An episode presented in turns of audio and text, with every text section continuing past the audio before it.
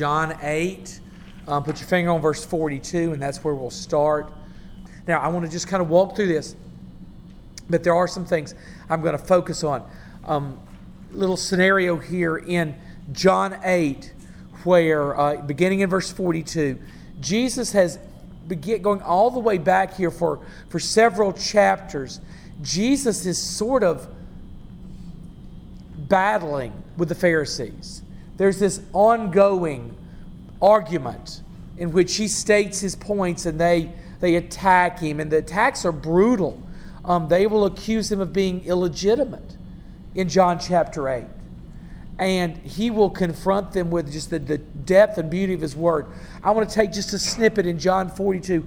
We'll focus on verse 47, but I want to give you some background. In John 42, Jesus said to them, If God were your father, you would love me, for I came for I came from God and I am here. I came not of my own accord, but he sent me. So first thing is once again, there are allegations flying back and forth. There's the falses are true. He is simply confronting them with the truth. He said, I came from God and I am here. I came not of my own accord, but he sent me. So he is establishing himself as sent of God, as the God the Son sent by God for very distinct gospel driven purposes. He came not of his own accord, that he wouldn't come willingly, but that God literally dispatched him. The Father, in his authority, has sent the Son to die for the world. But he says that before they said, If God were your Father, you would love me.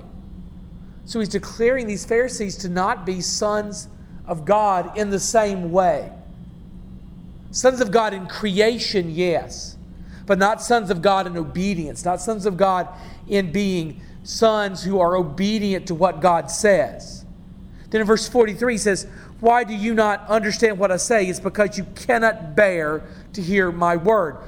Eh, when I saw that as I was preparing this, I said to myself, There's the heart of what I'm trying to, to do tonight in both what we do and what we know is going to be, conf- going, to be the the tenor of the confrontation against the church is that they just simply cannot bear the truth. We are surrounded by people not far away, but in the local area, who simply cannot bear the truth of God. They can't do it. They cannot bear to hear what is true. They can't, they can't take it. And that is the nature of the lost. They are suppressors of the truth in their unrighteousness. They can't bear it. Verse 44 You are of your father, the devil. He just says it directly. They belong to the devil. Those people around us that are lost and that our hearts break for and that we want to see the mercy of God extended to, do not be surprised when they lash out as in as ugly and violent a fashion as possible because their father is the devil. They're not like us their heart isn't like your heart. And to to look at them and think that you can communicate with them in the same way you would with a brother, that you can share your heart, or that they can be guided by the scriptures the same way a brother brothers are, they're not. They are of their father, the devil. When you were lost, you were of your father, the devil. Now, some of us live long enough in loss, in a state of lostness, to know that to see that, to, to experience it. And many of us fled from the darkness to the light because we saw the grip that Satan had upon our lives. And we wanted to see that broken. Only God could break that. Only God could break it. Some of us in this room may have come to faith at such an early age, we just never really saw that manifested well enough. The hold that Satan had on our lives. He says this He says, um, and your will is to do your father's desires. He was a murderer from the beginning. He does not stand in the truth because there's no truth in him. When he lies, he speaks out of his own character, for he's a liar and the father of lies. So that you're under the influence of someone who is a murderer, who has always been a liar, and who is the father of lies. So all they hear are lies. So the depth of their delusion is so great it takes the supernatural effort of, of the Holy Spirit to break that delusion. Reasoning with them in my power, Chris, or your power, is not of no good. We do it, but our reasoning does not change them. God acts to change their hearts because they are so surrounded by lies.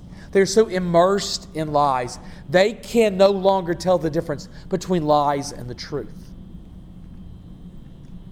But because I tell the truth, you do not believe me. We've, anyone who's, who shared the gospel in this room has experienced that event there, where because it was true, they simply refused to believe what was true. They refuse to believe it because they are so, it's so ingrained in them that truth are lies and lies are truth that they cannot see. Up is down, down is up, light is dark, dark is light. They are completely confused and deluded by Satan. In verse 46, which one of you convicts me of sin? If I tell the truth, why do you not believe me? Once again, he petitions them. If I am telling the truth and they, they can't refute him, he is truthful. His works demonstrate the truth, and yet they do not believe him. Finally, in verse 47, whoever is of God hears the words of God. The reason why you do not hear them is that you're not of God. The reason why you do not hear them is that you are not of God. There's the dividing line. We hear the word of truth in this room today because we have been born again into a saving relationship with Christ Jesus. We have a salvific relationship. Born again, your heart, your spirit, brand new. God did that. Regenerated so that you could now believe the word of God. If he had not done it, you would have never believed, remained just like these Pharisees. Just like that. The reason why the world doesn't hear is because they are not of God. Now, if we look at those conditions that I think that church that can combat in a world in which lies are accepted as truth and truth is dismissed, in a hard, in a hard spot when you know you have the truth and they believe that the opposite is really true.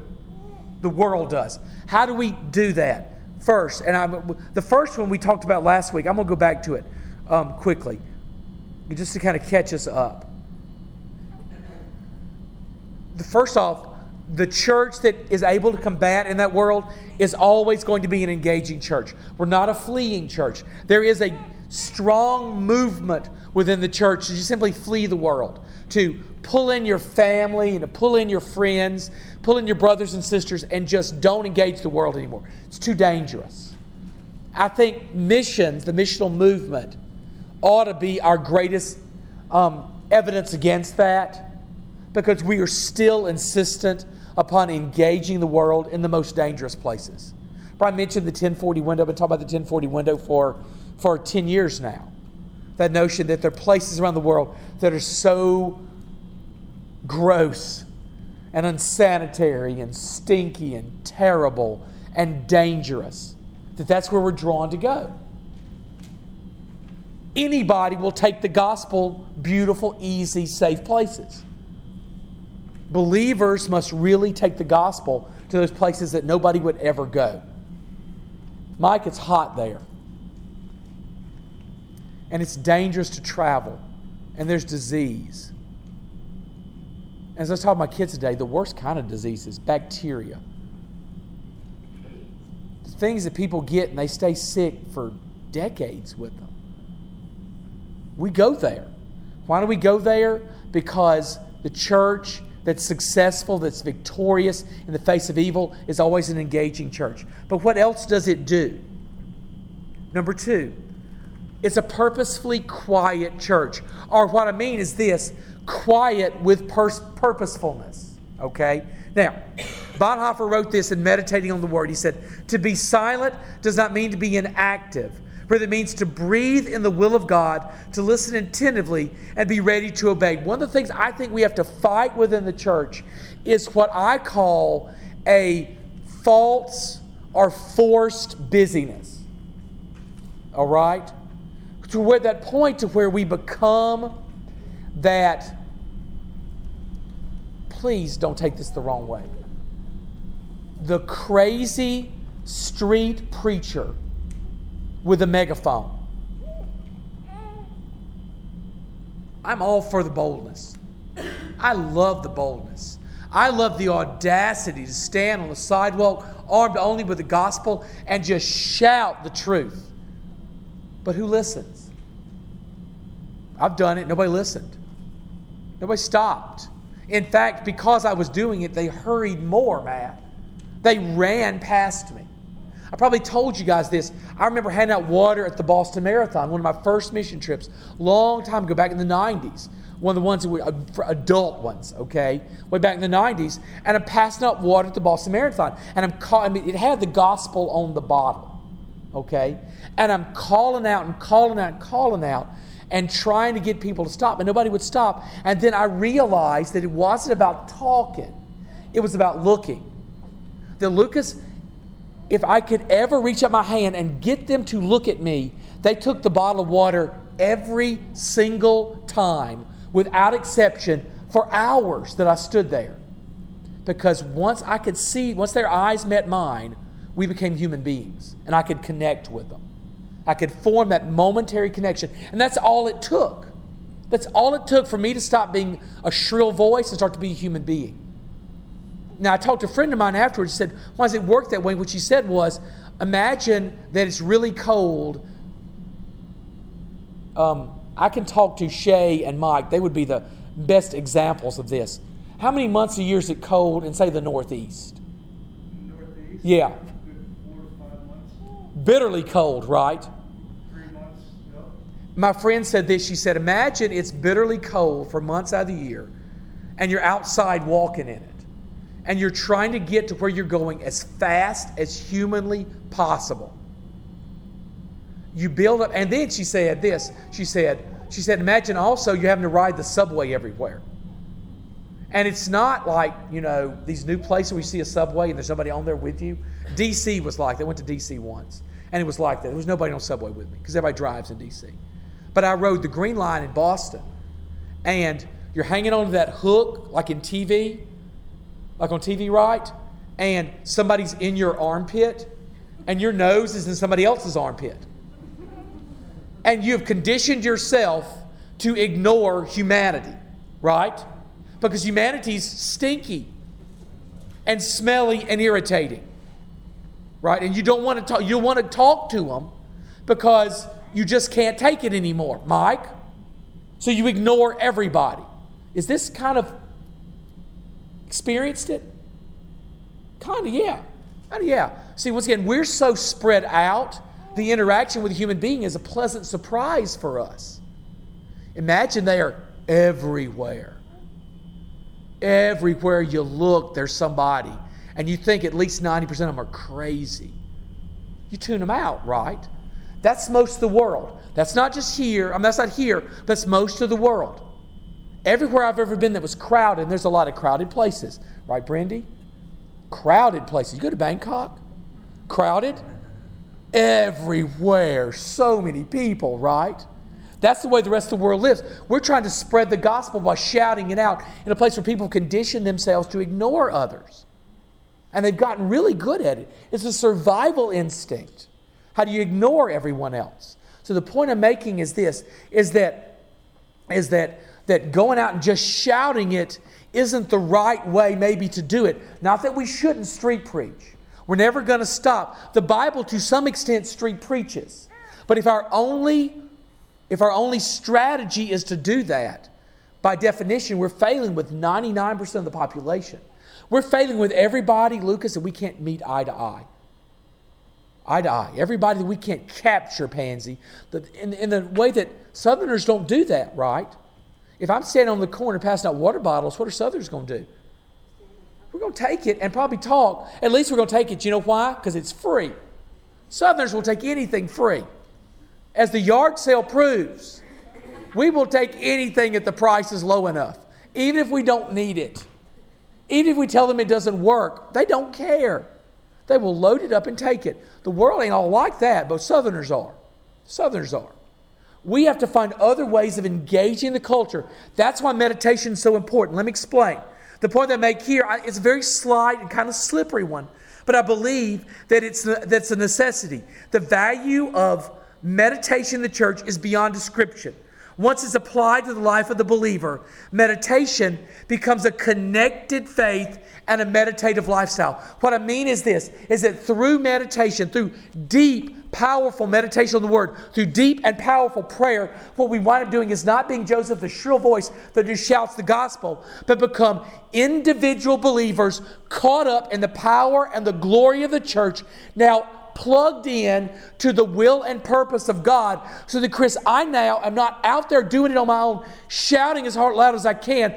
I am now interconnected, networked with God, so that I am now responding where God leads me. One of the huge problems with our evangelism and our mission, mission is that it is very faithful in terms of boldness and courage, but it's not super connected. It's not there's still a whole lot of us in our mission. Do you understand what I mean by that? Our will is still often the primary driving force in the mission. We're not listening.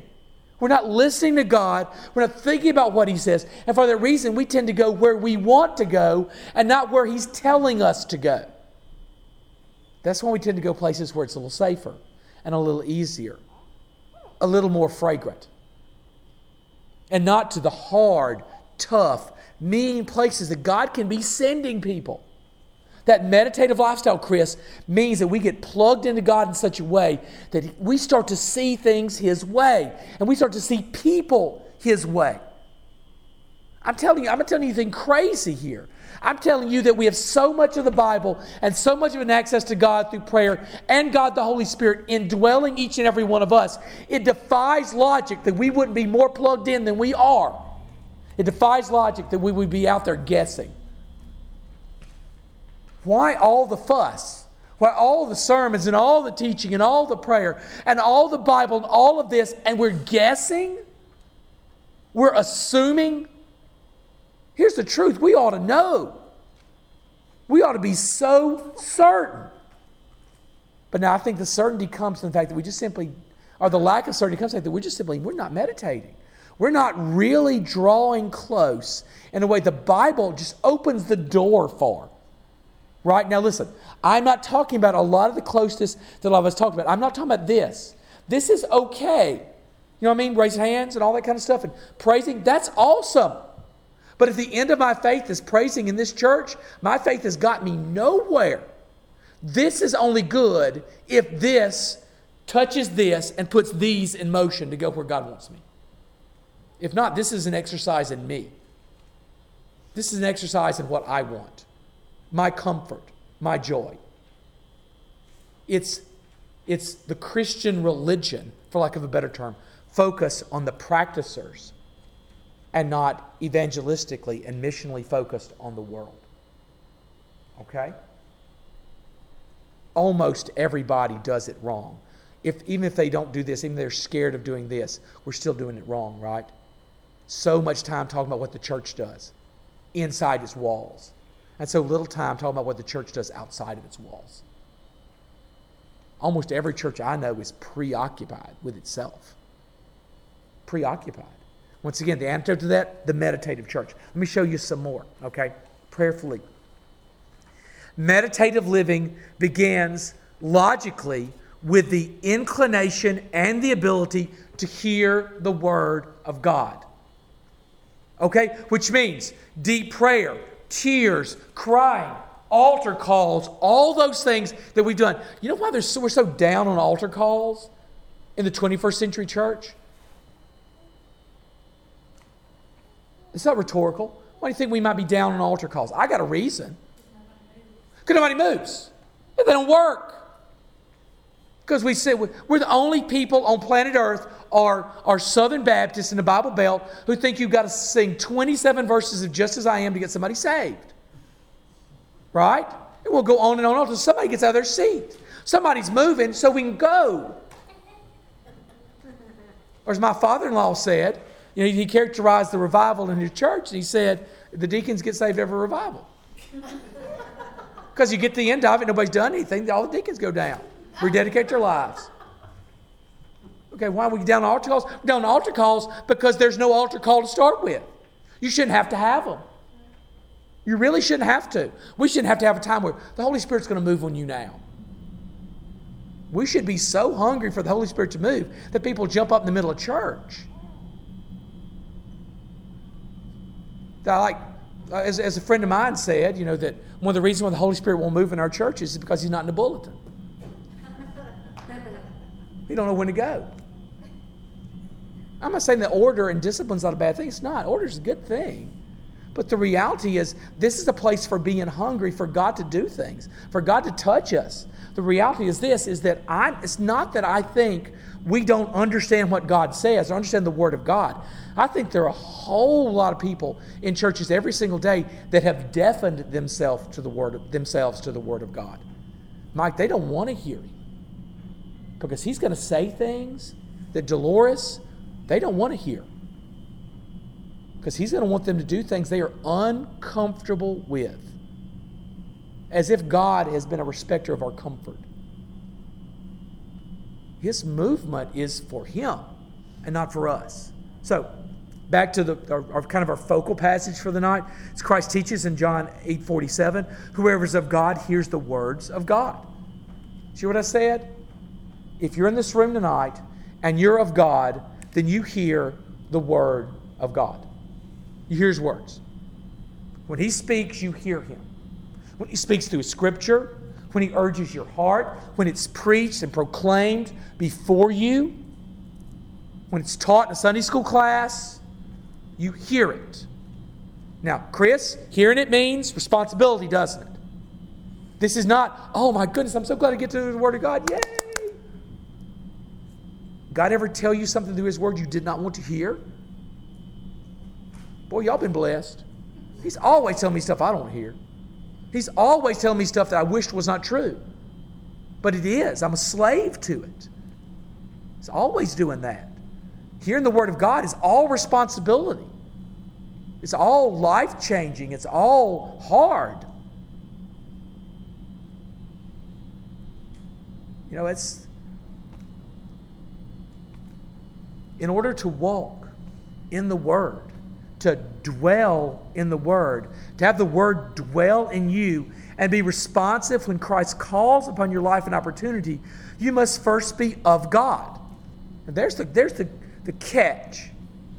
Born again into new life with and for Jesus. If you've never heard God, if you've never heard the Word, it's because you've never been born again. And if you've been born again, you are a slave to His Word. He is the master and He speaks, and you say, Here I am, send me. It's the only logical response to the petition of God to the heart of man. Here I am, God, send me. Wherever you go, wherever you must. Then the substantive life in Christ will be yours. If you've never believed in this way and been born again, then that substantive life is yours. And the ability and power to follow Jesus in everything by keeping his word is a sign that you are truly his. Now, I say that all the time. I think it's a problem. Um, I, don't, I don't mean to imply that believers have a rock solid, without any flaws walk with Christ. Because this one does not and you do not and and look I have confidence in your walk. It's not a perfect walk is it? And there have been plenty of times in this room when all of us have been rebels haven't we? I mean after conversion after being born again in which God told you to do something and you knew as surely as the sun's going to come up that God was telling you through His Word, through prayer and study and meditation and preaching and worship and all those ways He urges your heart, right? That He was telling you to do something and you just didn't have it in you. As, as I told a kid years and years ago, one of the first kids I ever counseled in the youth ministry was came to me, she's broken and well, I don't know what to do with my life and blah, blah, blah, blah, blah. And, and I don't get pearls of wisdom very often, but this is a good one. And I was like, I think most people come to me asking me what God wants them to do, and what they really want is the courage to do what they know God wants them to do. That God's not keeping secrets. The fact of the matter is, God is shouting into your life exactly where He wants it to go, exactly what He wants you to do, but you're like a kid. It's like a kid. You know what a kid does? Anybody got little kids in here? A couple people in particular have little kids. Um, and you might have seen those people shouting their child's name, specifically one child in general. We know who, what that child's name is. That shall not be said at this moment. And the more you shout, what happens? Nothing. Nothing. To. He's a junior out. You're right. And I've said before, what is so cool about it is you catch them and you look, and for an instant before they snap back to reality, they still got that wild look, don't they, Mike? Like an absolute insane person. Okay? And then they, uh, oh, you, you're the one. They didn't even hear you, did they? Got no clue you're talking. I think most of us are just like that. We are moving so fast and so driven to get to where our will has told us we have to go that God is shouting with a heavenly voice, and we have not stopped to listen. We don't know our Father's calling. That's why He has to do radically tough things, right? That's why He has to slap us, or take things away, or make us sick, or challenge us financially, or challenge us, challenge us relationally. Why does He have to do that? Because if He doesn't, we won't stop. We're like Jace or Grayson. And they're just running, they're little boys, and they're running as hard as they can. They're having all this fun, and they don't even know daddy, daddy's calling them or mama's calling them. They can't hear until you grab them, right? And you physically grab them, you look in that face, and then they, they realize, oh, it's my dad. It's my dad. They don't, they don't get it. We're just like that still. God's calling. God's calling into your life right now at this moment. Nobody in this room is uncalled. That's a lie. Don't let Satan lie to you and tell you that. Don't let him rule you anymore. It is a lie. You are called to bigger things than you're doing right now. I'll be blunt with you. These kids who are going around the globe for the gospel, that's the that's the tip. That's a that's the, the tiniest little beginning of what God's going to do. And at any moment, they can get hard headed and think that, man, going summer missions is enough. Because it's not. I'm preaching the gospel. Guess what? It's not enough. God's got so much more. I got to listen. Being meditative means that I'm so listening to God so much that He's ruling things now. It's not me struggling to hear His word, He has taken over. His hand is on the rudder, He's guiding me. He's going to do the same thing for you. Don't make it be at 70 when it's too late. No offense to 70 year olds. But if God takes over at 70, you know what every 70 year old says when God takes over at 70? Why didn't do this at 50 or at 40? Why not wait so long? Why not waste my life? Last thing you want to do is look up one of these days and say, ah, I mean, I've wasted decades of my life that God wanted, that God needed for his purposes. Something went undone. A people went untouched.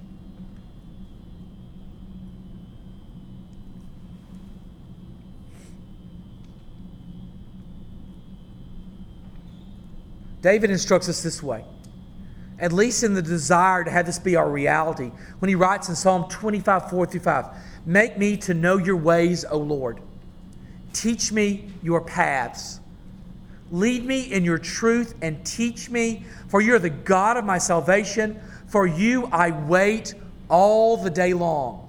Now, look, I think um, maybe it was Kyle Sunday night talked about this, and I'm not sure regular people go through this all the time, but I know the three of us who communicate so closely about so many aspects of their faith, and some of the other young men that kind of walk with us do go through this. In that we get, Mike, we get kind of lonesome for Christ. Do you understand what I mean? Is that we need to feel Him like right there, like hand on our shoulders. Do you know what I mean by that? Does anybody get that feeling? Where sometimes you look up and you feel like you hadn't been close to Him in a really long time. I think it's a generational thing. I think about 10 or 15 years ago, guys who wrote books started writing about that kind of lifestyle. And it started to turn something in on, on some old guys like me and some young guys like them. And they started to realize we're supposed to have more than just sit in a pew and write a tithe check and say a few prayers and go to Sunday school and die. That we're supposed to have a deeper relationship with Him. As I pointed out earlier in, in, in my little lesson here, there was far too much guessing in our faith. Do you know what I mean? Too often we were this way. I don't know what God wants me to do. Too often we were like that. And that we wanted more. We wanted what this verse, what these two verses espouse waiting for God all day long. Do you understand what I mean? When's the last time you went to church in anticipation that God was going to do something supernatural in your life? When's the last time you went in which you were literally, I mean, in a lather waiting for church to happen because you knew God. Now, don't, don't look at me and my preaching. Don't look at the worship team or Chad or Diane or whoever. Don't look at your Sunday school teacher. That's, that's all that is, is, is, is dodging a, very gospel centered bullet. Look at yourself. I'm not talking about what anybody else does here. I'm talking about what you anticipate happening. When's the last time you just wanted it to end early? You don't have to say out loud. I don't want you to hurt my feelings. When's the last time you just wanted to get over early because it wasn't the most important thing you were doing that day? How many people in this room have managed to, even though He's the universe, He's the God of the universe, the cosmically God, worshiped God, we've managed to push him to the back corner of our lives. Not that we can't hear from him, but we would never listen to him because he's back corner. He, he doesn't matter in that way, the way he should. Now, be honest with you, if that's who we are, that's who we are, guys, we're not going to hear from him. We're not going to wait for him all day long because he doesn't matter in that way at all. The intimacy of hearing from God in all of the ways and methods in which he speaks to the church. Let's talk about these for just a sec. The Word of God, preaching, study, prayer, meditation, signs and wonders. Signs and wonders. I don't shy away from that. I'm not afraid of that kind of talk, to be honest with you. I can't give you the, the definition of what they'll look like, but I can say this most churches have no chance on a Sunday morning to see God do things that only God can do in their midst because there's no anticipation that God will do anything. Their church is on the clock right? Efficiency, pansy. Follow the pattern and get it done because it's not important. Because everything else in our lives are important. That meeting with God is something we shoehorn into a busy life, into a life that's guided by every other principle but Him, by every other thing but Him. All these things lead to a radically reformed life, which blesses us to know the ways of the Lord, to be taught by Him His biblically faithful and unique paths for our lives. You're right. This is so, so wonderful. There's nothing scary about this. This is awesome. This is beautiful. Is the idea is that God has planned out Kimberly's life, and even the pimples, and the bumps, and the sleepless nights, and the all the problems with being a mom or a wife are part of God's unique and intimately designed plan for bringing glory to Himself and the gospel to the world through that girl right there. Or your sickness, or your brokenness right now, or your disappointment or anything that is there that you don't want is still part of that uniquely designed plan. Because as R.C. Sproul said, either God is sovereign over everything or he's sovereign over nothing. Either he's the God of every single part of your life or he's God of none of it. But that's what he wants. To be led along that path by the only source of verifiable truth, the Bible, and to focus our lives, hearts, times, and minds on the God of our salvation. Focused. Focus. I talk about in the classroom all the time. My kids are terrible at it. Your kids good at focusing? No. No, they're good at this. And mine are 10th graders and 11th graders and seniors. And do that. Like, I tell them they're kindergarteners because they are, because they have no listening skills whatsoever. Once you start to talk, what do they do? Let an adult talk for more than 10 consecutive seconds and they're asleep. It's generational. I'm sure. I hope.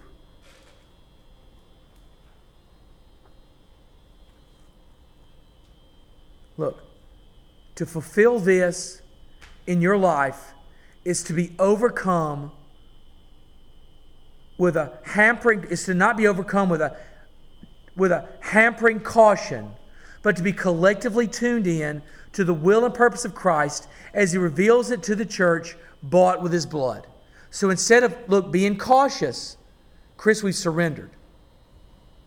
And whatever he says we're just ready for in the very same way God brought you to salvation, God now brings you to obedience. Where Jane, you realize you got no choice. When maybe we've lived our lives for decades thinking we had choices in this, Stephen, we now realize we don't have any choice. That God has brought to us, brought us, Brianna, to a point where what are we? It's His way, our, our, our death. There's no plan B for our lives. Look, the opposite is true of a caution.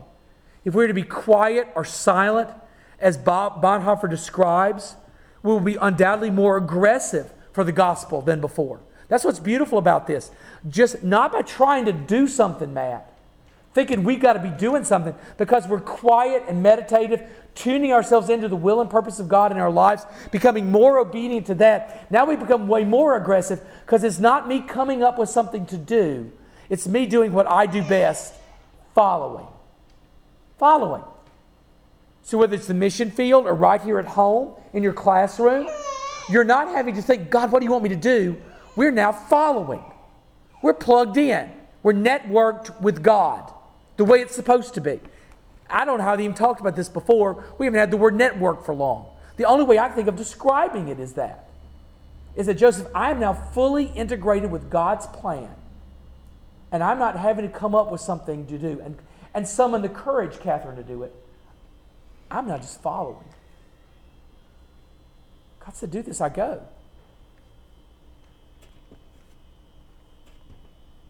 When believers are truly a product of sound biblical teaching, audacious belief and faithfulness, a constant and intentionally meditative life, then those believers will see opportunities for the gospel everywhere around them.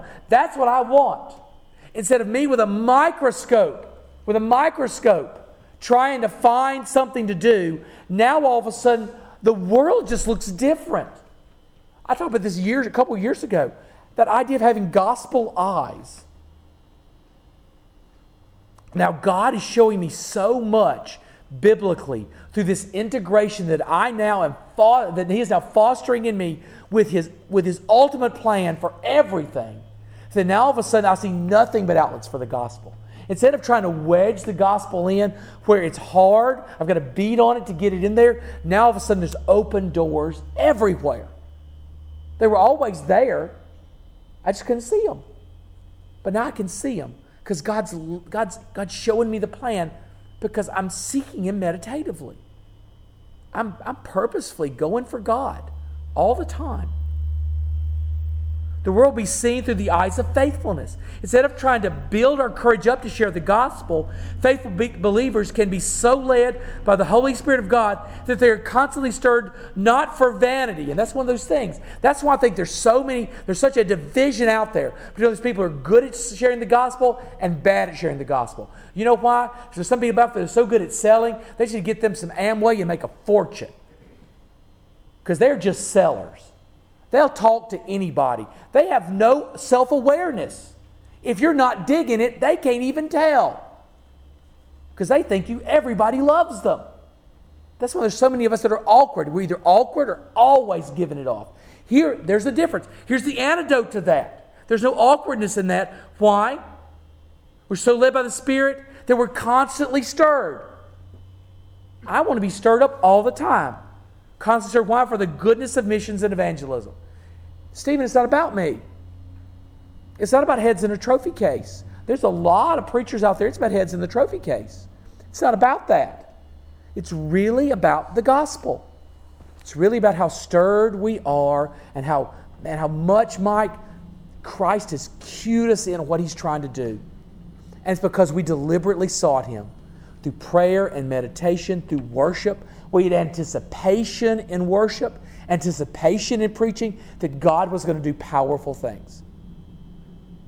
We weren't there dead. We were living people seeking a living God. You know what a living God does? He speaks to his people all the time.